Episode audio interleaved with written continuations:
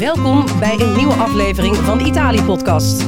Ik ben Donatello Piras. En ik ben Evelien Redmeijer. En in deze speciale aflevering, die we hals over kop nu aan het opnemen zijn, staan we natuurlijk dood bij de dood van Sil bij, staan we natuurlijk stil bij de dood van Silvio Berlusconi. Op 86-jarige leeftijd overleden op 12 juni in het San Raffaele ziekenhuis in Milaan. Genoeg te bespreken. Ik weet nu al dat hoe lang we ook worden, het niet lang genoeg zal zijn om deze man in al zijn facetten te bespreken. Ongelooflijk. Maar we gaan ons best doen. Ja, zes decennia is die man bezig geweest, waarvan vier decennia aan de macht. Ongelooflijk. Ongelooflijk. Waar was jij toen je het hoorde gisteren? Wil je dat echt weten? Nou ja, ik weet niet hoe ranzig het is. Nee, het, je- is, het heel huiselijk. Nou, gezellig. Ik had namelijk eh, de dag gepland. En Ja. ik dacht, ik heb 's ochtends even om ook gewoon het huishouden te doen. Dus Roos was volgens mij bezig eh, op de laptop in de, in de huiskamer. En ik zat in de slaapkamer en ik was de was aan het vouwen. Oké. En toen ging die telefoon. Dus ik vloekte al. Ik, hè? Precies nu. Ik was net op schema. Het was top 1. Ja. En toen... En die op- vertelde het jou. Nee, ja, was- en op dat moment kreeg je de, zag je de poesberichten? zag ik, zeg maar, en toen dacht ik, oké. Dus toen zei hij, heb je het gehoord? "Eh, ja, ik zie het nu. Ja. en de rest is history, want ja, dan begint... eh, dan begint, Dan begint het circus te lopen. circus te lopen. Ik Dat was weet jij. iets- Dat, wat, wat uiteindelijk zat jij daar. Ja. Eh, nou ja, goed. We hebben, het, we hebben ver- verdeel en heers. Eh, jij de commerciële en, eh, en ik de publieke. ja. Eh, dat niemand ook maar iets van ons hoefde te missen. En dat de Italië-podcast gewoon overal te zien was. ja, nou, en eh, eh, ook complimenten voor de mooie reportage die één vandaag gisteren maakte. En mijn vrouw presenteerde niet, maar jij was wel Ja, daar. En ik heb de reportages een, gemaakt. Volgens mij En was ik zat in de tien studio. minuten lang Ja. een redelijk...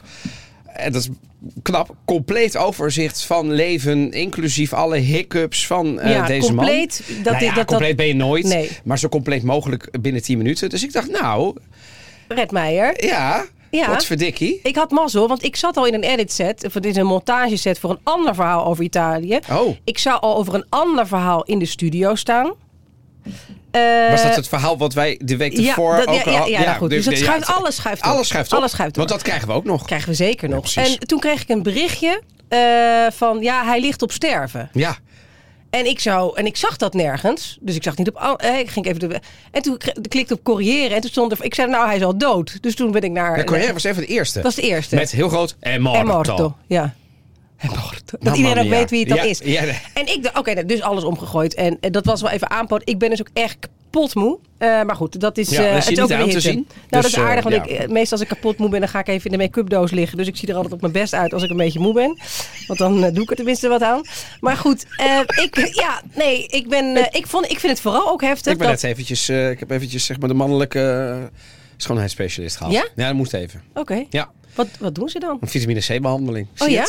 Ja. Ja. Ja, het ziet er goed uit, ja. Ja, ja. Ja. Jammer dat jullie dit niet kunnen zien. Maar op de socials Ja. kun je ze natuurlijk Ja, wel goed. in levende lijven zien. Back to business. Waar was ik? Eh, ik vond het heftig dat eh, het toch de laatste keer was. En dan nu echt de laatste keer. Ja. Dat je het over Berlusconi hebt. Want je hebt het als Italië-duider, correspondent, wat dan ook. We hebben het natuurlijk altijd over Berlusconi.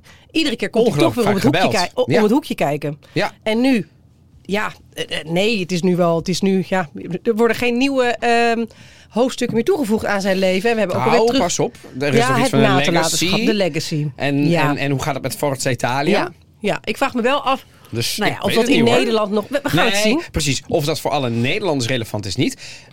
De Italië-podcast is natuurlijk al iets meer niche. Ja. Eh, Wij gaan hier het sowieso nog over Berlusconi ja, hebben. ja. Kan niet. Want nou ja, zijn eh, legacy, zijn nalatenschap is natuurlijk in alle opzichten gigantisch. We gaan hier vandaag stilstaan bij hem als politicus uiteraard. En als zakenman uiteraard. Als AC Milan legende. We kijken wat zijn nalatenschap is, letterlijk en figuurlijk. En hoe wordt er over hem bericht in Italië en bijvoorbeeld in Nederland. Ja, en uiteraard ook, daar kunnen we niet omheen, de schandalen, de processen. Maar ook de ongelofelijke comebacks die hij maakte. Nou, een veroordeling wegens belastingfraude. Dat was een van de enige veroordelingen. Ja. Hè. Ik hoorde gisteren allerlei mensen... Dat hij overal in Dat de- is allemaal niet waar, jongens. Want er is ook in Italië gewoon beroepen. En dan wordt hij soms vrijgesproken. Bijvoorbeeld van dat hele Ruby-verhaal. Hij kreeg een jarenlang verbod op het bekleden van het publieke ambt. En nou ja, vervolgens kwam, kwam, toch weer terug. Kwam toch weer terug op 82-jarige leeftijd. Het is het einde van een tijdperk. Ik was ook toch wel een beetje in shock. Want eh, wij dachten... Ja, nou goed, hij ging natuurlijk ziekenhuis in, ziekenhuis uit. Covid, hartoperaties. We wisten dat hij leukemie had. Hij Ja. heeft wekenlang Hij in het ziekenhuis gelegen. Hij bleek ook nierfalen te hebben. Ze hebben af en toe ook een beetje gelogen, bleek. Ik heb Ja. een beetje dat... dat, Dat- Corriere had een hele mooie reconstructie. Ehm, Oeh, die ga ik nog lezen. Daar ben ik benieuwd naar hoe dat met die communicatie is ja, gegaan. ja, er zijn dus heel veel bollettino medico. Eh, hoe, hoe vertaal je dat goed? Een medisch journaal vind ik altijd zo gek klinken. Ja, nou goed. nou ja, in Italië hebben ze dan il bollettino Ja. medico. En, dan, ehm, en, en dan blijken ze gewoon af en toe gelogen te hebben om, om, om, om mensen niet ongerust te maken. Ja, Dat want natuurlijk dus eh, zakelijk, zijn zakelijke imperium en zijn partij ja, schudden op eh, de, de. Ja, en, en natuurlijk ook, dat is natuurlijk altijd zo. Hè, als er iemand op sterven ligt, dan Ja. beweegt om, om Ja, hem tuurlijk. heen, bewegen de predators natuurlijk al om de heritage op te volgen. En dat wilden ze natuurlijk zo lang mogelijk in de kiem smoren. Ja. Eh, en ik zag nog een fragment van, hoe heet hij, de minister van Buitenlandse Zaken, van Tajani. Natuurlijk een van de hoogste in rang bij, bij Forza Italia. Die echt in, in, die- in Amerika was voor bezoek. Die was helemaal verslagen, die man. Die, kon, die kwam bijna niet uit zijn woorden. Ja. Ja. en ik denk, eh, voordat we dus eventjes erin duiken qua het Ja. zaakimperie, ik denk dat dat het beste is om daarmee te Ja. beginnen. Gisteren was Italië, hè, we, we zitten nu op dinsdagmiddag, eh, gisteren in Italië was er eigenlijk niemand die een onvertogen woord over hem sprak. Klopt. En ik heb ook nou ja, iemand even Italiaanse televisie laten kijken. Lorenzo is zit in Italië, mijn vriend. Ja. En die zei, want die ging dus laat, die ging even kijken wat ik Ja, had gemaakt voor één vandaag. En die zei, grappig, dat soort opmerkingen die hij dus heeft gemaakt, zoals van, nou ja, we zoeken nog een mooie eh, eh, persoon die eh, kampcommandant kan spelen. Nee, U bent nergens toch- in Italië. Dat soort dingen Nee. worden in Italië Nee. op dit moment Nee. absoluut niet getoond. Ook niet door linkse kranten, linkse televisieprogramma's, linkse journalisten. Het is op dit moment echt niets dan goed Over de over doden. de doden. Ja. Ja, en ik, ik, ik heb gisteren ook nog even met een paar van mijn familieleden... waarvan ik weet dat ze ter linkerzijde zijn. Ja. Bewust, want ik dacht, ja, dan weet ik tenminste ook van... joh, hoe? Nou ja, en, en daar, die zeiden ook van, nou, die waren eh, allebei best wel positief. Of, eh, ik bedoel, ik heb ook familieleden die zeiden, ja, het laat me koud... of ik voel hier Ja. geen emotie bij. Maar zij waren eh, uitgesproken links, jonge mensen nog... die hem echt gehaat hebben bij, Ja. bij, bij leven, om toen hij aan de macht was. Maar nu zeiden allebei zeiden ja. Ik, de ene zei ik eh, eh, una vertigine. Ik, eh, ik, werd, even duizelig. En die andere zei ja. Ik, eh, ik voel niet gek genoeg. Ook ik. En toen zei ze je weet hoe ik hem heb gehad. Voel niet een intense haat. Integendeel, hij heeft ook wel veel voor Italië. Huh, ja. Oké. Ja. Ja. eh, ik zie vandaag voorzichtig in Italië de eerste kritiek Ja. over bijvoorbeeld de staatsbegrafenis en de, de, de, nationale, nationale rouw binnenkomen. Van bijvoorbeeld iemand als Rosi Bindi. Ja, een erg linkse, een eh, linkse- Italiaanse P van de A, zullen we maar Zeker, even zeggen. ja. ja. En, en, nou, ik vind dat je daar ook best kritiek op kunt hebben. kan Ja. dat. Ja, hallo. Je bedoel, Ja. Eh, Nationale rouw. Ja, goed, nationale ja. rouw is natuurlijk ook best wel een heftig middel. En Ja. alleen, ik, sna- de- deze regering gaat dat natuurlijk wel Ja, ja, doen. ja, tuurlijk. Ja, nee, dat is waar. Dat is het waar, is dat namelijk waar. ook een onderdeel van de regering. Dus het Ja. heeft natuurlijk allemaal met politiek te maken. Ja. Maar goed. Eh, laten we beginnen met het fragment. No, guarda, che mio papà mi mette a disposizione la sua pensione. E cominciamo così con 30. Lui accettò dicendo: Se sei così matto e hai il coraggio di chiedermi il 50%, ti che te sei un fiulet che è appena venuto fuori dalla scuola, vabbè, evidentemente c'hai dei numeri e facemmo la società. Si chiamò Cantieri Riuniti Milanesi e io mi presentavo così, Cantieri Riuniti e lui, Milanesi sono io. Partì con una segretaria che era la figlia del portiere dove avevo l'ufficio. Ja, dit is Berlusconi die vertelt hoe zijn zakenimperium eigenlijk in Milaan bekend is. Hij is begonnen met weinig geld. Het pensioen van zijn vader, dat vertelt Ja. hij hier. Die heeft de mogelijkheid gehad Ja, van, eh, want hij kan had ik je niks. financieel helpen? Hij had niks. een- een- een duwtje en, geven. En, en, en dat duwtje gaf hij, maar dat was wel zijn pensioen van die vader. Dus die vader die bleek doodzenuwachtig te zijn. Die ging op ieder bezoek ook mee. Toen zei hij, ik werd ook af en toe een beetje gek van mijn vader. Want dan waren we, gingen we weer zo'n huis bezoeken. En dan was, moesten, we, moesten we drie keer stoppen omdat mijn vader drie keer naar de wc moest. Zo zenuwachtig was hij. Oh ja. En eh, dus het, er hing veel van af. Maar ja, met de bluff van Berlusconi. En hier vertelde hij een beetje van hè, Cantieri Riuniti Milanesi met een zakenpartner. Eh, die wilde eerst 10% geven. En die, die jongen, net afgestudeerde Berlusconi, zei: nee, maar ik wil gewoon 50-50. Nou, die man was. Hij zei, "Joh, waar, waar, waar hou je het lef vandaan? Maar zo is het dus een beetje begonnen met, denk ik, veel bravoer. Een beetje.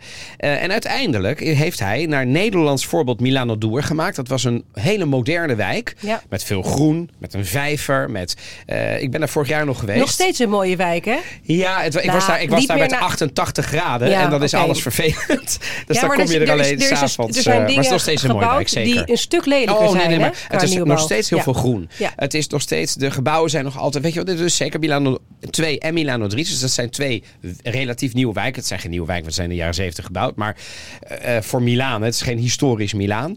Eh, dat heeft hij gebouwd en dat, dat heeft ongelooflijk veel geld gerendeerd. Dat is het begin van zijn intrede geweest Ja. als zakenman. Want daarvoor verkocht hij eh, huishoudelijke apparatuur aan deur de deur, ja. En was hij werkzaam op een schip en zong hij Di giorno studiavo e di notte cantavo a Parigi.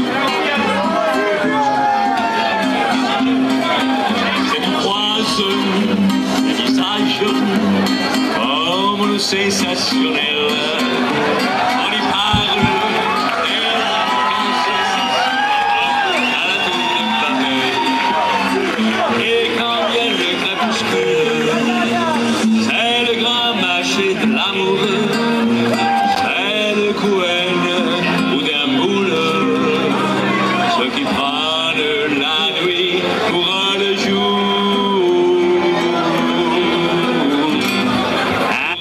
Yeah. Dat is, dus, dat is Berlusconi, die toch een, een aardig eh Hij wordt, mopje eh, kan zingen. Ja, en hij kan ook nog een aardig woordje Frans. En hij heeft dus in zijn studententijd, om zijn studierechten te betalen, zong hij dus Franse chansons onder andere op cruiseschepen. En als je in Italië denkt op cruiseschepen, ja, Italië heeft natuurlijk een hele grote toeristische sector. Ik heb het als animatore gewerkt, dus op campings, op vakantieparken. Maar je hebt ook heel veel van die cruiseschepen. Italië heeft natuurlijk heel veel van die cruise-rederijen. En die, die gaan natuurlijk met duizenden toeristen gaan die reizen. En dan hebben ze ook een animatieteam. En heel veel dansers en eh, animatoren die ook bij mij hebben gewerkt, die zaten ook op die cruiseschepen. En die deden dan La Stagione. Dan zat je gewoon drie maanden op zo'n cruiseschip. En Berlusconi heeft dat dus ook gedaan. Maar dan was hij dus onder andere zong die dan. Dat Ja. soort dingen. Ik kan het me heel moeilijk voorstellen, maar het is wel waar. Nou ja, ik weet dat hij nog regelmatig heeft gezongen op eh, de feestjes die we beter kennen als de Boonga Boonga feestjes. Dan was op een gegeven moment altijd een vast onderdeel van de avond. eh, waar, ons, waar overigens altijd heel erg simpel werd gegeten. Penna pomodoro stond er altijd op het menu. En een soort kip met, met, met aardappelen. Ik vind het zoiets fascinerends dat hij een soort kindermenu dan had voor Een al die dames die daar waren. Maar was Ja. altijd een onderdeel dat hij dan ook weer ging zingen. Ja. Nou ja, dat waren denk ik hier wel... nog een mooie foto van de socials. Van Dit de- is hij? Ja, ja. Dit is, oh, oh, die, willen we- dat- die gaan we even op socials, Italië podcast op. Instagram zetten. Maar laten we even eerlijk zijn. eh, qua zakelijk instinct, qua doorzettingsvermogen, qua inzicht... eh, heeft hij natuurlijk iets klaargespeeld wat ongelooflijk is. Hij kwam uit een, niet een ongelooflijk arm gezin... maar een armer gezin uit Milaan. Eh, heeft zichzelf helemaal... eh, ja, zelf he- heeft hij alles gedaan. Ja, het is echt een self-made man. Want ja, natuurlijk zeggen mensen, ja, maar hij heeft een erfenis gehad. Nou, een erfenis. Hij heeft een pensioen dus Ja, van zijn vader. een- heeft hij een- een duwtje in de gekregen als rug. een duwtje in de rug, een startkapitaal. Zijn mensen zeggen, ja, oké, heb ik niet gehad. Oké, prima. Maar dat, bedoel, het is niet een erfenis van, van, van van tonnen of dat hij vastgoed heeft. Dat had hij allemaal nog niet. heeft hij allemaal zelf gedaan. En toen hij eenmaal eh, zijn geld en zijn spoor had verdiend in de bouw... met dus Milano Duo en Milano Tre... is in Milano Duo zat het handigheidje... had hij voor het eerst de nieuwigheid bedacht... het is handig als er een kabeltelevisie is in die appartementen. Ja. En die kabeltelevisie werd op een gegeven moment... eh, eh, Vidifest. En Vidifest werd Mediaset. En eh, eigenlijk was het Tele Milano heette dat. En Tele Milano is gewoon een lokaal televisiestationtje. Dat bleek, dat uiteindelijk is dat uitgegroeid onder auspiciën van Berlusconi. Tot de, tot de grootste commerciële televisie van Italië. Ja, dan wil ik je e- iedereen even, want, want iedereen denkt, vanuit het niets kwam Berlusconi uit in, in, in 93, kondigde hij aan dat hij de politiek in wilde. Nou ja, uit het niets. Hij, ging, hij, hij was nog niet politiek actief, maar al decennia, Ja. Al, al 15 jaar kenden mensen Ita- eh, Berlusconi Eh. uit de krant. Al was het maar, ook als je niet zakelijk geïnteresseerd was, door Milan. Wat hij natuurlijk. Hij was natuurlijk de, de, de, de bekende eh, direct, eigenaar, Ja. proprietario. heel zichtbaar. Ja, en dat kocht hij overigens toen hij, over zakelijk inzicht gesproken. Milan was bijna failliet, hè? Ja. Toen hij, volgens mij kocht hij het in 84 of 86, bijna 84. Eh, eh, en, en, en dat was bijna failliet. Heeft hij ook eventjes in 30 jaar, want toen, zo lang heeft hij het gehad, 29 prijzen meegewonnen. Dus Ja, hij, ja, hij is de allersuccesvolste eigenaar ooit van een voetbalclub. Oh, echt waar? Ja. Ja. Oh. In, in de, hij heeft van, van de hele wereld met 29 hoofdprijzen. Ja, 29 hoofdprijs heeft Meer dan gedaan. bijvoorbeeld Santiago Bernabeu van Real Madrid. Dus hij is gewoon, wat dat betreft, de nummer 1. We hebben ook natuurlijk met Van Basten gesproken. Ja. Ik, iedere gelegenheid die er is om dat nog even te noemen. Dat Ja. we met onze goede vriend Marco hebben Ja, heb gesproken. ik gisteravond ook gename dropped hoor. Bij, eh, Ja, tuurlijk. ja. Maar dus als je, als je die, nou ja, die aflevering, zeker die over er. Berlusconi, Ja, precies. die heeft zijn derde gouden schoen, gouden bal, sorry, gouden, eh, gouden bal die hij heeft gewonnen, heeft hij geschonken aan Berlusconi. Dedicato, ja. Ja, nee, niet dedicato, geschonken. Die Ja, staat bij waar, Berlusconi ja. thuis. Ja, dat is waar. Ja, ja precies. En ehm, dat, geeft toch ook wel aan wat, wat, wat, een, wat een band die twee hebben. Ik heb onze Emis Gries gevraagd om even een mooie anekdote op te nemen. Want hij heeft ooit een keer een ongelofelijke scoop gehad. Juriaan? Juriaan. Oh. Ja, die is voor het eerst maakt hij zijn entree. eh, Juriaan van Westen maakt zijn entree in de podcast. In 1986 voorkwam Silvio Berlusconi een bankroet van AC Milan door de club over te nemen. De zakenman viel meteen op met een daadkracht, want hij beloofde Milan, toen al jaren bivakkerend in de middenmoot van de Serie A, terug te brengen naar de mondiale top. Ik was onder de indruk en wilde deze man graag interviewen. Ik kreeg van Modeglossy Avenue de opdracht om een verhaal over hem te maken. Bij Fininvest werd mijn verzoek voor een interview gehonoreerd. En dus zat ik opeens tegenover de man die in Nederland nog niet bekend was, maar in Italië al een bijzondere status had. Ik sprak met hem over de modestad Girasole, over Milano Due en over zijn tv-imperium. Maar ik zat er met een ander doel. Mijn laatste vraag ging over Milan.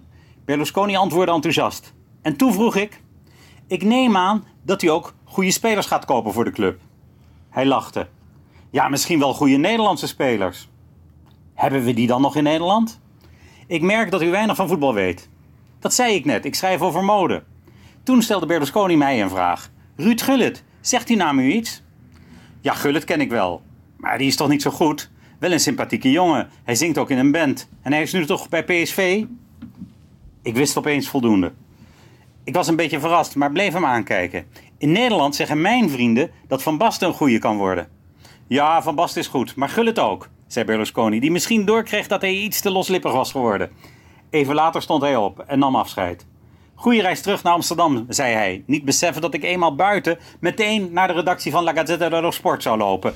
Met een daverende scoop. Drie maanden later kwamen we elkaar weer tegen in de catacomben van San Siro. Hij nam zijn borsalino af en sprak me aan.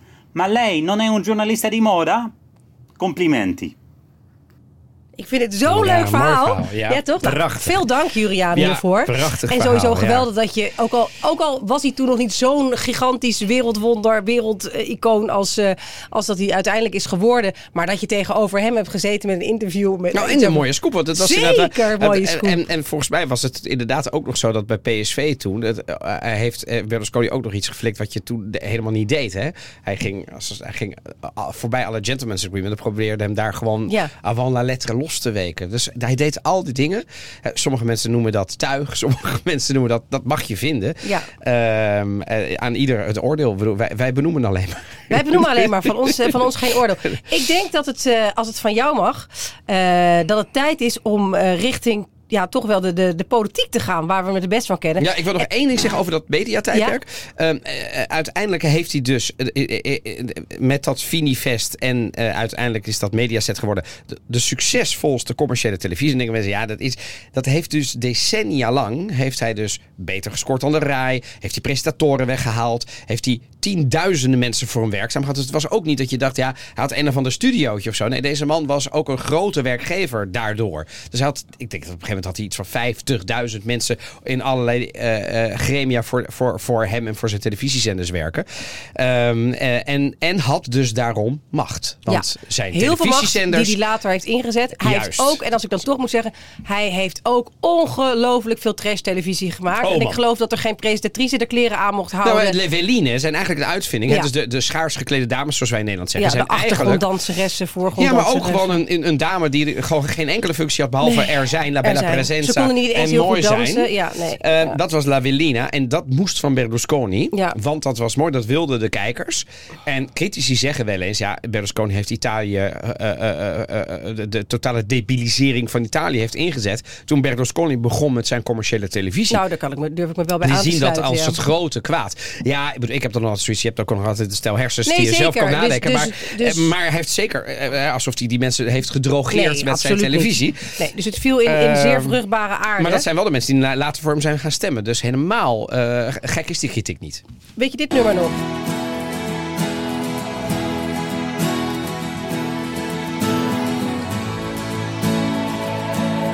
Is dat de muziekquiz? Ja, dit, zijn de nieuwe, dit is de nieuwe eh, eh, jingle van de Italië-podcast. Nee, maar dit is een, een nummer dat Meno Malik en Silvio C'è Oh, dat, oh ik, ik, ik- Nee, Oh, goed, ja, tuurlijk, eindeloos- ja. En dat wordt dus nog, ja, tot aan zijn dood is dat nog eindeloos eh, gezongen op Meno zijn... Malik e Silvio c'è. Ja, die ja. Nou, Ja. het is, het is, het is ehm, we moeten even kijken terug naar 1993. Ik vind dat er af en toe wat verwarring is over hoe Italië er toen voor stond. Ik denk dat je niet kunt uitleggen waarom Berlusconi toen als succesvolle zakenman, succesvolle eigenaar van, eh, van Milan, opeens zo populair werd bij de Italianen dat hij vanuit het politieke niets kon gaan regeren het jaar Ja, daarna. ja. Dat komt omdat Italië ten eerste eh, ongelooflijk instabiele regeringen had die af en toe maar een half jaar zaten. Maar nog belangrijker politiek denk ik dat er toen een gigantisch corruptieschandaal was. Ja, is denk ik ook nog een keer een aflevering waard. De operatie Misschien- Schone Handen, Tangentopoli. ja, het was ongelooflijk. Die, Toen eh, is ja, namelijk de, de Christen-Democraten waren tot dat moment Onschen- ja, die waren altijd in de regering. eh, zaten in iedere regering. Maakte ze niet uit met wie. Maar dus, er en daar was dus al een beetje van ja, vriendjespolitiek en iedereen en ze gaan maar met iedereen. Maar toen kwam eigenlijk naar buiten dat van links tot rechts ongeveer alle politici in Italië steekpenningen hadden aangenomen en gigantisch veel hadden verdiend voor het bouwen van dingen, voor het geven van vergunningen, voor het eh, aanbestedingen waarmee gerommeld was. Nou, en daar zijn momenten geweest dat die politici naar buiten kwamen en dat er dan dus mensen met, met lieren aan het gooien waren en boeven, ladri, ladri. In dat klimaat, het totale wantrouwen in de politieke klasse, toen kwam Berlusconi op het idee om, hoe, hoe kondigde hij dat zelf aan? Zijn discesa in campo? Ja, nou ja, dat, was een, eh, een, een- dat deed hij natuurlijk zoals hij eh, als goede campaigner deed. Hij regisseerde dat vooral zelf op zijn eigen televisiezenders. Beetje zoals Mark Rutte in het torentje, weet je wel. Zo'n, zo'n, Ja. Hij had het helemaal geregisseerd, achtergrond met familieportret, et cetera. En hij had een speech, een vlammende toespraak geschreven met een soort trouw in het land. Dat klonk ongeveer zo. L'Italia è il paese che amo. Qui ho le mie radici, le mie speranze e i miei orizzonti. Qui ho imparato da mio padre e dalla vita il mio mestiere di imprenditore. Qui ho anche appreso la passione per la libertà. Ho scelto di scendere in campo e di occuparmi della cosa pubblica perché non voglio vivere in un paese illiberale governato da forze immature e da uomini legati a doppio filo a un passato politicamente ed economicamente fallimentare. Wat zegt hij hier?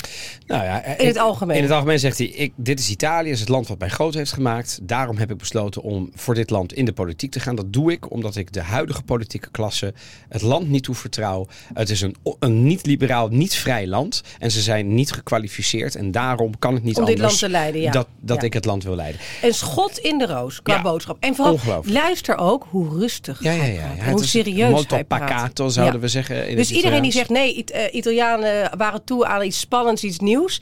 Nee, Italianen waren toe aan rust. Aan iemand die serieus was. Aan iemand waarvan het risico heel klein was. Ja. Dat hij zijn eigen zakken zou vullen. Nou ja, en ook iets anders, namelijk een, eh, een, breuk met het verleden. Ja, dat is natuurlijk zeker. wat vaker is, en dat is natuurlijk niet alleen maar in Italië, want dat is ook iedere keer dat er eh, ook in Nederland een BBB of een LPF. ja, inmiddels wil iedereen een, om de twee jaar breken met het verleden. Nou ja, ja, Ja. precies. En dan is er een breuk met het verleden. En, en dan komt de new kid on the block is dan even populair, zeker als je charismatisch bent. Er is nog wel één eh, eh, een belangrijk feit over Berlusconi. En Zijn banden met Bettino Craxi Mhm. van de linkerzijde, hè, dat is op de P- PSEI, zijn wel degelijk belangrijk. Want dat waren, ondanks het feit dat hij natuurlijk een beetje rechts was, eh, was Bettino Craxi helemaal niet rechts, maar juist heel links.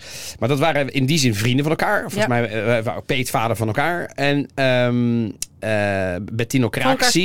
Van elkaars kinderen. En Bettino van een van de kinderen. En ehm, Bettino Craxi, die ehm, eh, kreeg geld van Berlusconi.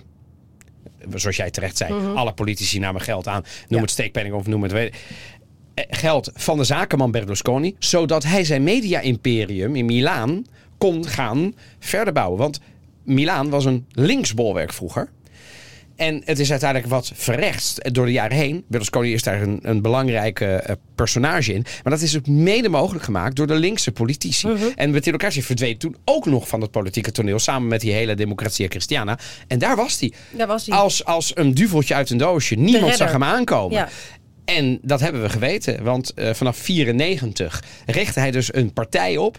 Forza Italia. Ja, echt een voetbalterm. Hup, Ja. Italië. Hup, ja, hup, Holland. hup, Helemaal niet politiek. Ja. Dus niet grijze muid, niet de beetje intellectuele Nee. Italiaanse politicus met een zonnebril of met een, met een jampotglas. Waarvan je ook weet dat de helft van Italië niet eens begreep wat ze zeiden. hè, Als, Nee. ze, als ze een toespraak hielden. Nee. Berlusconi begreep iedereen. ja. Die stond, de- deze toespraak, als je dit nu laat horen aan iedereen, of je nou eh, een basisschool hebt gehad of universiteit, iedereen, begrijpt wat deze Ja, man zegt. Nou ja, dat is, dat is op zich een, een, een kunst om in simpele taal te spreken. Ik vind wel dat hij, en dat is natuurlijk ook waarmee hij toch wel een. ehm, ja, het populisme, eh, ik zeg niet heeft uitgevonden, maar in ieder geval op de kaart heeft gezet in Italië. En een voorbeeld is geworden, denk ik, voor leiders daarna. Of in ieder geval is dat overgenomen. Zeker. Om in hele simpele taal te spreken, maar af en toe ook om ideeën of, of oplossingen aan te dragen. Heel simpel, gewoon voor de gewone Italiaan. eh, voor hele complexe problemen. Eh, van, ja, we doen wel gewoon zo. En heel erg je presenteren als man van het volk. Ik moet er wel altijd om lachen dat Ja, multimiljardair dat is fantastisch. hè? zich daarin slagen om zich als man van het volk te En dat heeft presenteren. Trump natuurlijk gedaan, maar Ja. dat heeft Silvio veel eerder nog gedaan. Ja. Ik weet nog dat het, eh, eh, dat was in 2001, toen werd hij ook premier, hè, want hij is het drie keer geweest in Ja. totaal. En toen hij het weer werd in 2001, toen kreeg hij het voor elkaar om in Sicilië op in alle 61 kiesdistricten te winnen. En voor- bij arm tot rijk. Ja. Hoe ongelooflijk knap is dat? Maar jouw analyse deel ik volkomen. Als je gaat kijken, oké, dan is die politicus geworden. wat doet hij dan? Wat is dan uiteindelijk, als je de zeven Ja. ophaalt, heeft hij dan het land... Hij heeft het land veranderd in de zin dat hij natuurlijk de, de Seconda Repubblica heeft gebouwd. Hè? Dat wel. In Italië spreek je altijd over, eh, na de oorlog had je eh, de Eerste, Eerste Republiek. Republiek. En toen kwam dit, Manipolite, enorm gedaan. En toen kwam de Tweede Republiek. Dat, daar is hij, denk ik, uno dei protagonisti, zo niet de, de hoofdrolspeler van. Ja. Maar heeft hij dan daadwerkelijk het land hervormd? Nee. heeft hij al die beloften die hij heeft gemaakt met belastingverlaging, met die duizenden euro's die hij ging. Met, hij heeft natuurlijk wel heel veel belastingverlagingen doorgevoerd, maar dat is geen hervorming. Dat zijn Nee. gewoon cadeautjes. Nee, en bovendien eh, is het niet dat de staatskas daar nou erg bij gebaat is. Integendeel. Heeft hij het land eh, economisch eh vooruit geholpen in de jaren? Nee. Niet echt, hè? Nee, nee, Niet nee, echt. nee. Sterker nog, Gemoderniseerd of, of, of, of geïnvesteerd. Oh, nee, hij heeft Nee. een leggi ad per- ad personam, zoals ze in Ja. Italië zeggen. Maar persoonlijke wetten, dat was altijd zijn eerste prioriteit. Om te voorkomen dat zijn, zeggen critici, zijn zakenimperium in... Ja. in, in ja, en, Maar en, men zegt ook, en dat, kijk, dat kan wel door elkaar bestaan. Ik denk ook dat hij echt nul vertrouwen had in de politieke klas die er was. Misschien dat er Eh. ook geen afspraken meer mee te maken waren. Dat hij dacht van, nou ja, maar dan, met de belangen die ik heb, dan ga ik het zelf doen. En ik denk vervolgens dat hij toen verslaafd is geraakt aan de macht en het aanzien dat hij heeft gekregen. Want er je is kunt een niet soort meer terug, toch dan? Nee, oké, maar ook de jaren daarna. Hij heeft een soort fandom gecreëerd. waarin die heel erg om zijn persoon hing. Hè? Die, die, die, die idolisering, als dat een woord is. idolisatie van, van Silvio Berlusconi. tot aan zijn dood. bij zijn weliswaar steeds kleiner wordende fanbase. die moet je echt niet onderschatten. Dat is lastig, denk ik, te begrijpen voor mensen die niet in Italië wonen. Maar bedenk wel, ik ken genoeg mensen. die wat liberaler, wat meer centrumrecht zijn in Italië. die ooit op hem gestemd hebben. Ik heb ook op oh, de Ja. allereerste keer heb ik op toen ik mocht heb ik op hem gestemd. Ja, ja. Daarna eh, keek ik wel uit. Ja, precies. Dus mijn ik ken- tegen ik- de muur. ik geloof niet maar dat ik, ik dacht ook, ja, eh, een za nou la, laat maar zien dan, weet je wel. En heel veel Italianen hebben op hem gestemd, want hij heeft twee keer ongelooflijke 37% meerderheden. heeft hij één keer Ja, eh, dat is, gekregen. eh, dat is hij, hij, hè? Dus Ja, dat is ja, ongelooflijk. Ja, want nu is dat zeg maar ongeveer de, de som van alle partijen. Maar dat is ook een discussie geweest met eh, Santoro. Dat is een, eh, een, een, een, een beroemde talkshow-host. Die hem vroeg in zijn talkshow. Maar luister nou eens, meneer Berlusconi. U daar. U heeft ongelooflijke meerderheden gehaald. En u heeft het allemaal niet voor elkaar gekregen. Nu komt u terug. Het was de zoveelste campagne. U gaat waarschijnlijk niet meer die meerderheid halen. Wa- wa- waarom is het dan allemaal niet gelukt? En dit is wat Berlusconi daarop antwoordde. Quello che- eh, me lo devo dire. Santoro, lei è andato all'università o ha fatto le serali? Eh? È andato all'università, no? e allora non dica queste, Non queste so cose che non lei, io. Hij zegt, ben je, bent u naar de avondschool geweest naar de universiteit? Natuurlijk altijd een grapje van Berlusconi. tutto anche quando lei vendeva le figurine. vorrei. Ecco. vorrei sì, No. io in effetti partendo da No, zero ho messo insieme 56.000 persone, quindi un po' di meriti ce l'ho. lei. Eh, Da 56.000 quando sono persone. entrato in politica 65.000 le mie aziende mensen in hanno versato nelle casse dello Stato 56.000. 9 miliardi di euro. Quindi non sono quelli che hanno, politica hanno non preso si lamenti che da quando lei sta in politica io, le le sue sembra, aziende vanno io tutto, sto tutto, ecco. orgogliosamente vantando il mio successo Eh, certo, certo. che ha contribuito al mantenimento del dello Stato. non siamo invidiosi. Benissimo. Goed, en nu Prendo zegt geeft Berlusconi het antwoord waarom het niet gelukt is. Ben benieuwd. Allora, la cosa che c'è è questa, se a un certo punto uno prende la maggioranza, ma la prende con dei piccoli partiti che si mettono di mezzo su tutte le decisioni, non ha una vera maggioranza perché le decisioni non gliele lasciano prendere. Se Nou, Dus dat- hij zegt eigenlijk, als je het allemaal met allemaal partijtjes samen de, eh, de, de, de beslissing moet nemen, dan kun je nooit een, eh, een knoop doorhakken. Ja, dat is zijn antwoord. heeft hij vaker gezegd. Dus ik vond het belangrijk om dat in deze podcast te laten horen. Maar ik vind het ook wel een beetje hypocriet. Want wie sloot... Niemand dwingt hem om de coalitie te sluiten die hij wil. Hij kon alle coalities van de wereld... Hij had ook alleen kunnen gaan. Maar hij zegt, ja, ik moest dan allemaal coalities sluiten. En dan waren er allemaal van die kleine partijen. Die liepen me dan voor de voeten. En dan stond ze iets niet aan. Dat is gebeurd, hè. Bossie bijvoorbeeld van de Ja, Lega. Noord. Trok een keer de stekker eruit. En is allemaal gebeurd. Dat snap ik allemaal wel. Maar was dan alleen gegaan. Maar toen zei hij, ja, dat, ik heb dat nu allemaal... Zei maar dat had ik niet gered. Dan had ik de nummers niet. Dus het is in dit land, zegt hij, niet mogelijk om echt goed te regeren. Waarop Sartori weer zei, nee, dat is om dictaturen te Ja, ik verbieden. net zeggen, het lijkt me, heel, het lijkt me een goed idee dat Ja, dit zo precies, werkt. weet je. Dus, maar daar, daar zijn we dus nooit uitgekomen. Waarom is het die Berlusconi dan niet gelukt om dan echt die hervormingen door te voeren die hij zo graag wilde? Die zakelijke hervormingen. Is dat nou omdat hij alleen maar voor zichzelf was? Of lag het ook een beetje aan het politieke systeem? Ik zal- weet het niet. Maar het zal best allebei zijn. Het heeft in ieder geval geen prioriteit gehad, vind ik. Tenminste, daar lijkt het niet op aan. En ik vind dat je iemand gewoon moet beoordelen Eh, op zijn merites. natuurlijk. Dus en als je gewoon Zeker kijkt. als je drie keer premier bent ja, geweest. en als zeg. hij Hallo. gewoon eh, een paar keer echt een ruime meerderheid heeft gehad. hij ik twee ga, keer gehad. Ik ga ervan uit dat jij met je coalitiepartner in ieder geval een, een akkoord hebt. En dat Ja, je weet wat je welke kant je op wil. En dat je je eentjes, de, de, je en hervormingen, hervormingen zijn heel ingewikkeld, kosten tijd, kosten ontzettend onderhandelen. Dus ja, ik geloof dat daar ook heel veel politieke eh, bloed, zweet en tranen bij komt kijken, die hij niet heeft gedaan. En ja, ik, ik nou ja, goed, ik, eh, nee, ik vind het nalatenschap politiek, wat hij, hoe hij Italië heeft achtergelaten.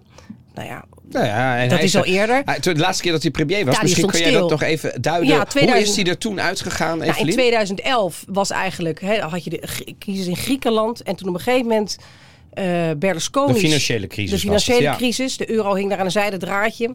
En toen begon op een gegeven moment ook... Italië stond er en slecht voor. De banken, nog steeds staan er heel slecht voor. Hervormingen die niet door werden gevoerd. Steeds groter worden begrotingstekort. Nou, Spread. en Berlusconi die in de voorpagina's kwam met de meest gênante dingen. Afgeluisterde eh, gesprekken waarbij hij eh, Merkel een eh, onpenetreerbare dikke kont noemde.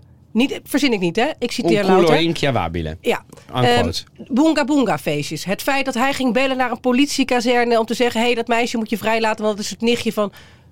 Ja, dat- Gaddafi. Karima El Matoug, of Ja. eh, bekend als Ruby Ruba Nou, dus- dus- ja. dus Overigens, Sayan Detail, die, die heeft gisteren nog een Instagram. Ja, eh, ze van eh ciao... eh, Ciao, adio presidente. Adio een president. gebroken hart. Ja, ja nee, mooi. Maar dus, dus uiteindelijk, economie is ook emotie. En vertrouwen. Ja, en want- onderbuikgevoel. Ja, en want op een alle gegeven moment rating ging- agencies- En het is natuurlijk, ja, die rating agencies die gingen gewoon helemaal Die B min. devalueerde Italië steeds meer van AA naar BB. En als op een gegeven moment het vertrouwen zakt, dan zakt het steeds meer. Steeds meer, steeds meer, steeds meer. Italië Die ging bijna spread bankroet, joh. Ging bijna bankroet. En toen is er echt gewoon een telefoontje gekomen vanuit, vanuit Brussel. Ja. Berlusconi, je moet gaan aftreden. Ja, nou ja, en, En en, toen- is ook goed ontvangen in Italië. Want uiteindelijk zijn ook in Italië de politieke krachten de presidenten. Want die is daar dus voor. Uiteindelijk is hij dus gedwongen door de markt. Hij is die moeten Ja, aftreden, gedwongen toch? door de markt, absoluut. En daar is dus een technische eh, regering voor in de plaats gekomen.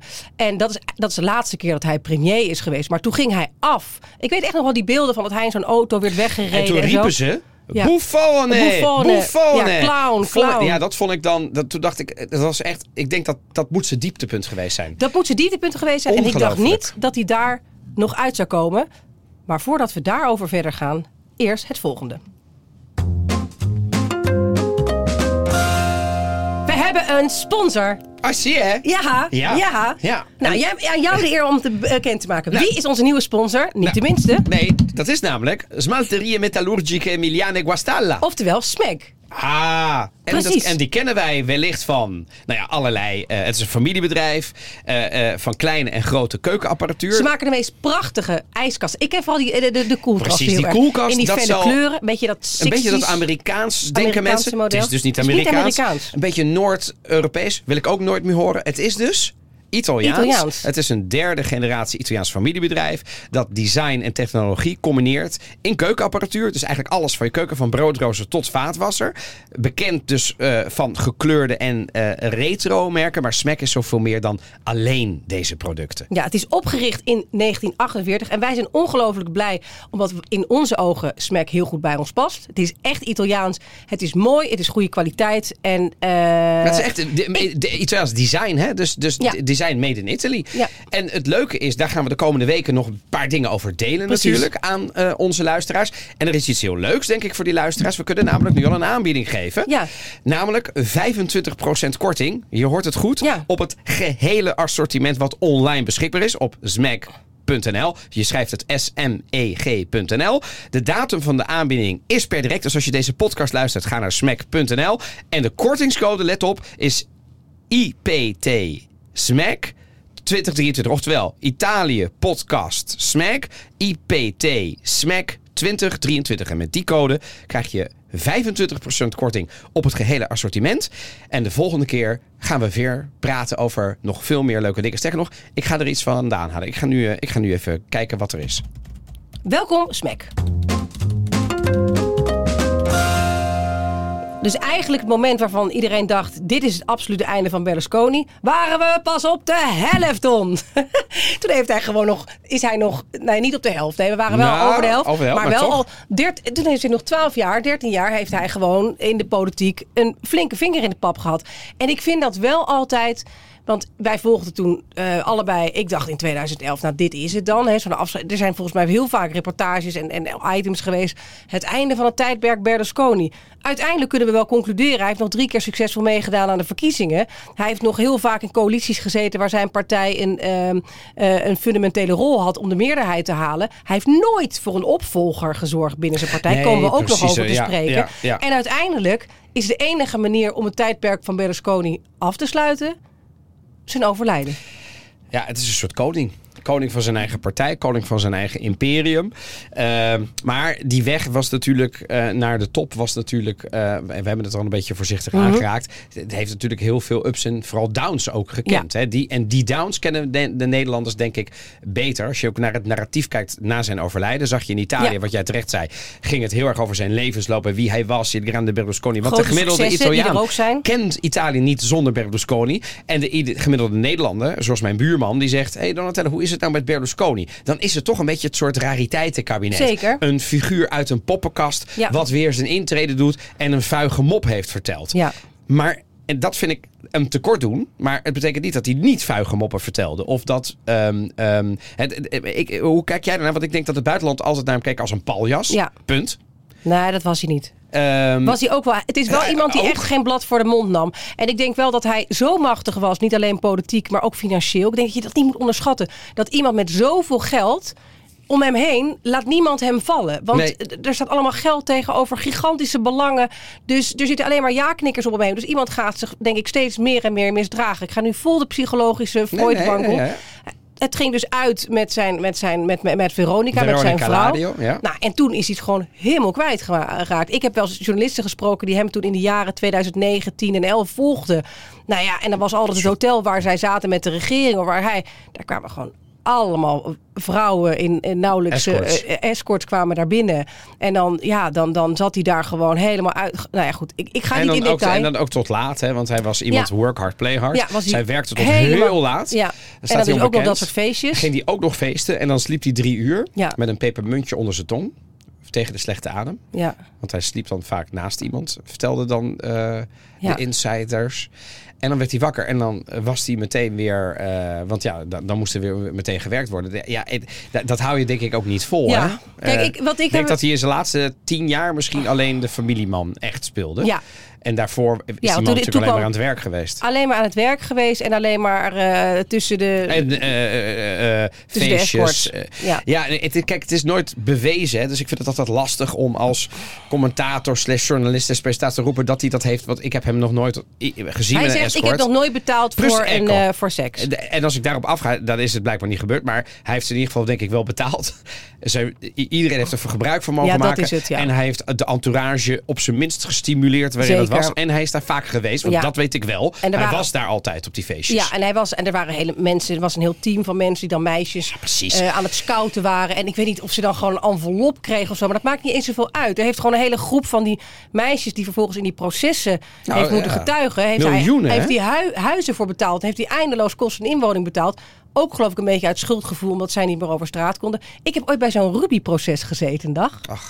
En toen zat daar eh Marie Stel. Dat Oh. was dus een, een, een, een, een donkere escort, weet ik niet, model. eh, Ja. eh, meer model, danseres op Nou, dat kan ook. Het kan ook iemand zijn en die werd die- ja, gehoord precies. door drie van die hele pinnige eh, rechters. Die Oh. daar, eh, vrouwelijke rechters. Vond ik ook de grap van de eeuw. Dat Berlusconi was er zelf niet. en toen ging zij vertellen dat zij op eh, die feestjes moesten mensen zich heel vaak verkleden. Als?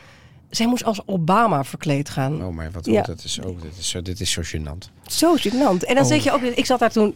Ja, Ja, want dat is natuurlijk de, de- het ongemak van de man is ook dat hij natuurlijk de meest ongepaste, onhandige, weet je zei hij? Eh, vi presento, un, ah, vi saluta un signore e si chiama, come lo dico, è abbronzatissimo, Obama. Ja. En eh, de vertaling is, hij is zongebruind. Ja. En dan denk je, ja, ja, het is allemaal, weet je, het is niet racistisch, maar het is over de grens van wat betamelijk Ja, is. ja. En het is niet chic.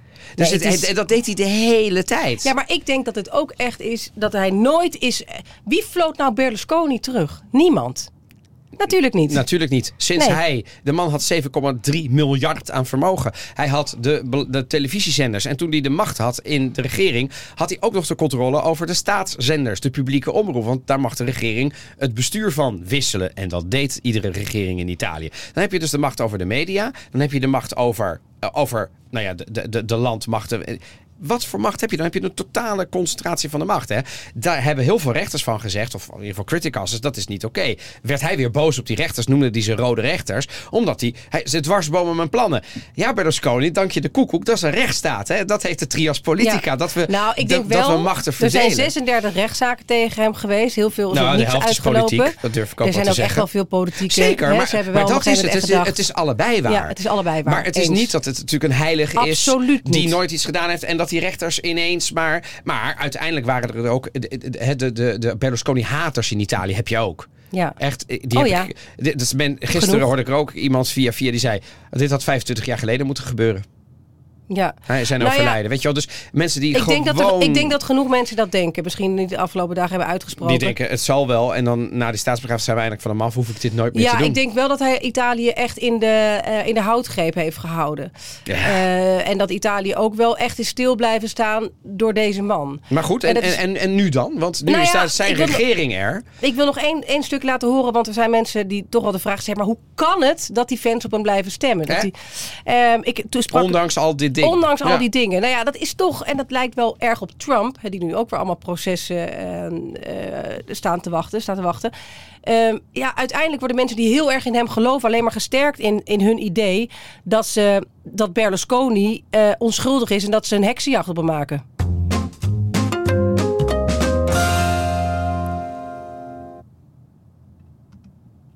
Non mi interessa per niente perché l'hanno fatto tutti quanti.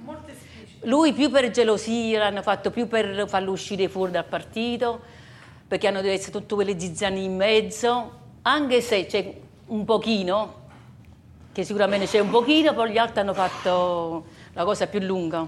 Hier, dit is dus een vrouw, een klassieke Berlusconi-stemster. Ja, ik sprak een paar jaar geleden. Napels, dit kan niet Ah, anders. ja, eh, Of in ieder geval uit de- Campania. Zeker, vlakbij Napels. Inderdaad, onder de heeft rook het- van ze spreekt Napels. volgens mij het Italiaanse woord uit als. Spreekt ze als zizzania. Ja, ja. en dus zij zegt eigenlijk van ja, ten eerste is dat iets wat heel veel Italianen zeggen. Ja, al die politici zijn corrupt. Zeker. Die hebben allemaal dingen gedaan. En ze hebben ook bijna gelijk. Ze hebben ook bijna Evelien. gelijk, Laten we ja, eerlijk maar- zijn. Het is, het is natuurlijk fatalistisch as hell. Het is niet alle politie, maar alle politie die iets betekend hebben in Italië, hebben geen schone handen. Dus ze hebben, dat vond ik altijd het wrangen. Hanno anche ragione. En wat zei ze nog meer, deze, deze fan? Nou, deze dame zei ook, eh, nou ja, ik, ik hou gewoon van hem. En eh, hij, is, hij is het gewoon. En het is gewoon jaloezie. Begrijp je? Ze kunnen het gewoon niet aan dat Ja, hij... En dat is ook iets wat hij voelt. Hè? Dus als hij ik, ik, eh, op zo'n podium praat... Ja, dan kan hij daar een beetje met zelfspot... en dan staan ze allemaal voor hem te juichen. Dus, dus dat is gewoon... En ik denk wel dat je het daarmee eens bent. Gewoon heel lastig, dat gevoel van die, eh, het, het, idolaat zijn. En dat was uiteindelijk nog maar 8% van de Italianen die op hem stemden. Hè? Ja, precies. Of uit gewoonte, De- of eh, omdat eh, mensen... eh, van bijna 40% van de Italianen die op hem stemmen. Want dat moeten we ook zeggen. Forza Italia was Berlusconi. Ja. Zijn naam was altijd groter dan het partijlogo. En dat was niet voor niks. Hij wist dit donders goed. En hij wist dus, hij moet ook geweten hebben eh, dat als je geen opvolger aanwijst. Ja. Heeft hij overigens wel geprobeerd, maar die hebben hem allemaal in de luren gelegd. Ja. Eh, ook bij Allianza Nazionale, weet je, hij heeft een fusiepartij, de Casa della Libertad, heeft hij ruzie gemaakt met Fini. Hebben ze elkaar voor verrotte vissen uitgemaakt op het partijcongres. Volgens mij Ja. heeft hij toen besloten, ik vertrouw hem en niemand meer. Ja. Tot mijn dood blijf ik hier. Ja. En na mij de zondvloed. En Ja. na mij de zondvloed is nu. Ja, we dus wat- dat denk ik inderdaad, het gebrek aan vertrouwen. Maar ook die verslaving Ja, aan, aan de macht. Maar dat is bijna hetzelfde. hè? Dat is- dat- dat- ik denk dat- dat, je verslaafd wordt aan de macht op het moment dat je merkt dat jij het goed doet. En iedere keer dat je Ja. iets uit, uit handen geeft. Wat logisch is, omdat je mensen moet laten groeien in hun rol. Komt het er toch niet net zo uit als jij deed? Nee, dank je de koekoek, Silvio. Je hebt niemand opgeleid daarin. Of je hebt iemand. Wat, hij, is, hij is natuurlijk. Ik kan me niet voorstellen, als je met Silvio Berlusconi werkt, is hij van het micromanagement. Ja. Dus als wij hier een podcast opnemen. en het is met de naam van Silvio Berlusconi. dan zit hij er nu naast. Ja. Of hij gaat hem straks terugluisteren. en dan moeten we alles eruit halen wat hij niet wil. Ja, ja, dat is Silvio Berlusconi. Dat is toch niet mee te werken? Nee, dat is ook niet mee dus te dan krijg je op werken. een gegeven moment krijg je alleen maar ja-knikkers om hem heen. Ja, ja. Wat, nou ja. wat, wat gebeurde er met Giorgia Meloni toen die hem een keer tegensprak? ja, een eigen mening had. En Nou, daar... die, dat, is, dat is nog geen jaar geleden. Hè. Woedend was eh, meneer Berlusconi. Ja. Hij durfde, ging niet meer met hem praten. Is hij weggereden met zijn auto. Ja. Zijn klein kind. Nou, uiteindelijk is Zeker door een vrouw. Ik geloof niet dat hij nou vrouwen op, op intellectueel niveau, op, op, als gelijke. Nou, wel als ze een zitten. andere partij hem aan eh, zijn Forza Italia vrouw, dan werd hij woedend. Dan zei hij, ze is een gekwalificeerde vrouw enzovoort. Maar hij mocht natuurlijk heel badinerend doen over Ja, hij mocht vrouwen. alles zeggen. Hij dat, mocht is, alles. dat- dat heeft hij natuurlijk altijd. Wat, wat, als we nou even kijken. Wat denk jij, wat is zijn nalatenschap? Hoe gaat hij de, wa- wat, wat zijn de gevolgen politiek? Laten we daarmee beginnen. Nou ja, kijk, gewoon politiek. Ik maak me wel zorgen over Forza Italia. In die zin, het, eh, het is een regeringscoalitie met drie partijen waarvan zij de kleinste zijn. Maar, Maar toch, wel ze nodig zijn voor de meerderheid. juist, precies, ze zijn nodig. Ja. En wat je als of hij heeft het heel goed geregeld nog op zijn ziekenhuisbed, zijn sterfbed. En hij heeft iemand aangewezen. Ik noem maar bijvoorbeeld Tajani. Met een opdracht. En we moeten het zo en zo en zo doen. Als hij dat niet heeft gedaan, dan gaat er nu een beetje LPF-achtige situatie gebeuren. En geloof me, dat kunnen ze in Italië ook. Dan gaan, dan, gaan, dan gaan mensen de macht proberen te grijpen in die partij. En dat is nooit goed voor de stabiliteit. Ja. Heb je een instabiele regeringspartij, gaat Giorgia Meloni niet trekken. Dus dat zou een instabiliteit voor uiteindelijk de majoraanse, dus de Ja, meerderheid in Italië. Dus dat is waar ik voor vrees op dit moment. Ja. Eh, dat is politiek gezien. En dan het financiële nalatenschap. Zo. Nou ja, dat, dat wordt nu ook, dat is, dat is iets Nou, gigantisch. zijn kinderen, hij heeft er vijf, die erven allemaal iets. En de staat zegt volgens mij dat die kinderen ook een evenredig deel moeten doen. En de rest, twee derde, is dat een een derde mag je dan verdelen. Volgens mij is zijn dochter, Marina, Marina. dit is degene die eh, de, de, de, de, zijn, eh, zijn, zijn mediaset eh, Ja. de directeur is. Ja, ik, ik ben benieuwd, want kijk, dat imperium, dat zag ik gisteren al aan de beurskoers. Dat is hier volgens mij aan de beurs van Amsterdam ook, hè, belastingtechnisch gevestigd. Ja, dat is een imperium met, met commerciële televisie in Spanje, in Italië, in Groot-Brittannië. Dat is enorm. Ik bedoel, ik maak me er geen zorgen over, want ja, dat is, het is maar een, een commercieel. Tuurlijk, maar, dat, dat is maar nu wel, ik- het worden wel spannende dagen en weken. Nou, ik denk dat dat zou zomaar een koper kunnen Ja. komen. Dat heeft hij natuurlijk nooit gedaan. nee. Denk aan de Dat was, aflevering van Parmalat. Hij ging nog liever dood dan dat hij natuurlijk zijn, zijn Ja. kindje verkocht. Maar wat denk je? Dat, er zullen nu kopers op de... Er komt nu een, een heel interessant, spannend machtsvacuum. En ik denk dat we dat wat dat betreft nog niet uitgesproken zijn over Berlusconi. Ik denk zelf qua geschiedenisboeken dat hij wel als geniaal zakenman, Milan en zo, maar dat hij politiek wel de manier van politiek voeren blijvend veranderd heeft. Als je nu kijkt eh, naar een Salvini of naar een Meloni en zelfs naar een Renzi, de linkse dan. Hè, simpelere Schlein. taal, eh Slijn, eh, veel meer eh, ja, vrouw van het volk, man van het volk zijn. Weg tegen de afzet tegen de elite. Is ook in het buitenland gekopieerd. Maar ik denk niet, als je dan onder de streep kijkt, dat Italië heel veel heeft gehad aan Berlusconi. eh, en heel erg vooruit is gebracht door Berlusconi. Dat is mijn conclusie. Dit is eigenlijk voor nu, maar dan heb ik nog één laatste dingetje. Silvio Berlusconi is niet meer. Ik had dit nog niet gezien. Dit is een bericht dat hij heeft opgenomen in het San Raffaele ziekenhuis. Vi abbraccio tutti, spero di uscire presto da qui e mi raccomando, andate, andate a votare. Dit was hem. Ja, Zijn laatste woorden. ja toch? ik, ik, ik had Toch? het gezien. Ja, ik en en wat, ik, gezien. wat ik er... eh, Zo breekbaar zit hij hij- daar. hij was Echt heel hele oude man. Hij had zich hij zegt hier nog van de.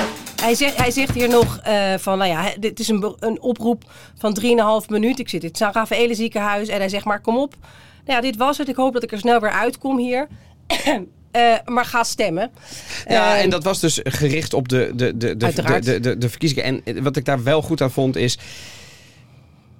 Dat dit, het, het is, het is ook wel iemand die... Hij heeft, denk ik, de laatste jaren word je denk ik toch een beetje melancholisch als je oud wordt en eh, je eigen sterfelijkheid komt steeds dichterbij. Dat gaat stemmen, zelfs op een partij die niet mijne is. En dat had hij twintig jaar geleden helemaal nooit gezegd natuurlijk. Want dan Nee. was alles, alles was wat. Dus hij is ook wel iets milder geworden Zeker. de laatste jaren. Hij zei ook de laatste jaren, ik ben een, Ouder en ik ben, milder. ik ben een nonno. Ja. Ik ben niets meer dan een, ik ben gewoon een opa. En dan aaide die een lammetje. ja, Weet je, ja, dus ja, het, was, het, was allemaal, het, het was allemaal heel broos. En het was niet meer de Berlusconi waar we het eigenlijk in het afgelopen uur over hebben gehad. Hij, Ja. het, het is toch een beetje het verval van iemand die misschien net te lang is doorgegaan. Ja. Want waarom Dat heeft die man wel. niet tien jaar van zijn pensioen genoten? Lekker Ja, in Villa Arcore Nee, of in Porto. Rotondo. Dat is niks voor hem. Nee. We- Weg uit de spotlights en weg van de macht. Dat was eigenlijk al voor hem Sterven sterven. harnas, ster- dat was al sterven geweest voor hem. Dus dat was absoluut geen optie geweest. Ik denk dat dit inderdaad de enige manier eh, was geweest. Eh, dank iedereen voor het luisteren naar deze extra lange aflevering. Volgende week zijn we er weer. Met een aflevering die er van eh, nou ja, die anders zou verschijnen. Dus die is misschien op sommige punten een klein beetje dat je denkt... hé, hey, jullie waren toch al terug. Want we hebben het over dat we vorige week in Rome waren. ja. Vergeef ons Ja. dat. En het is wel een hele goede aflevering geworden. Die gaat over de justitie, de aanpak van, de, van Italië om de maffia te bestrijden. Dus eh, die En we hebben volgende week weer. toeristische tip en we hebben Alles, drankjes zit, weer. Drank zit allemaal bij, joh. Zit er allemaal bij. Nou, Eh, dit was hem. ja, dat was hem. Daar ga je, Silvio. Pace, Addio. pace sua.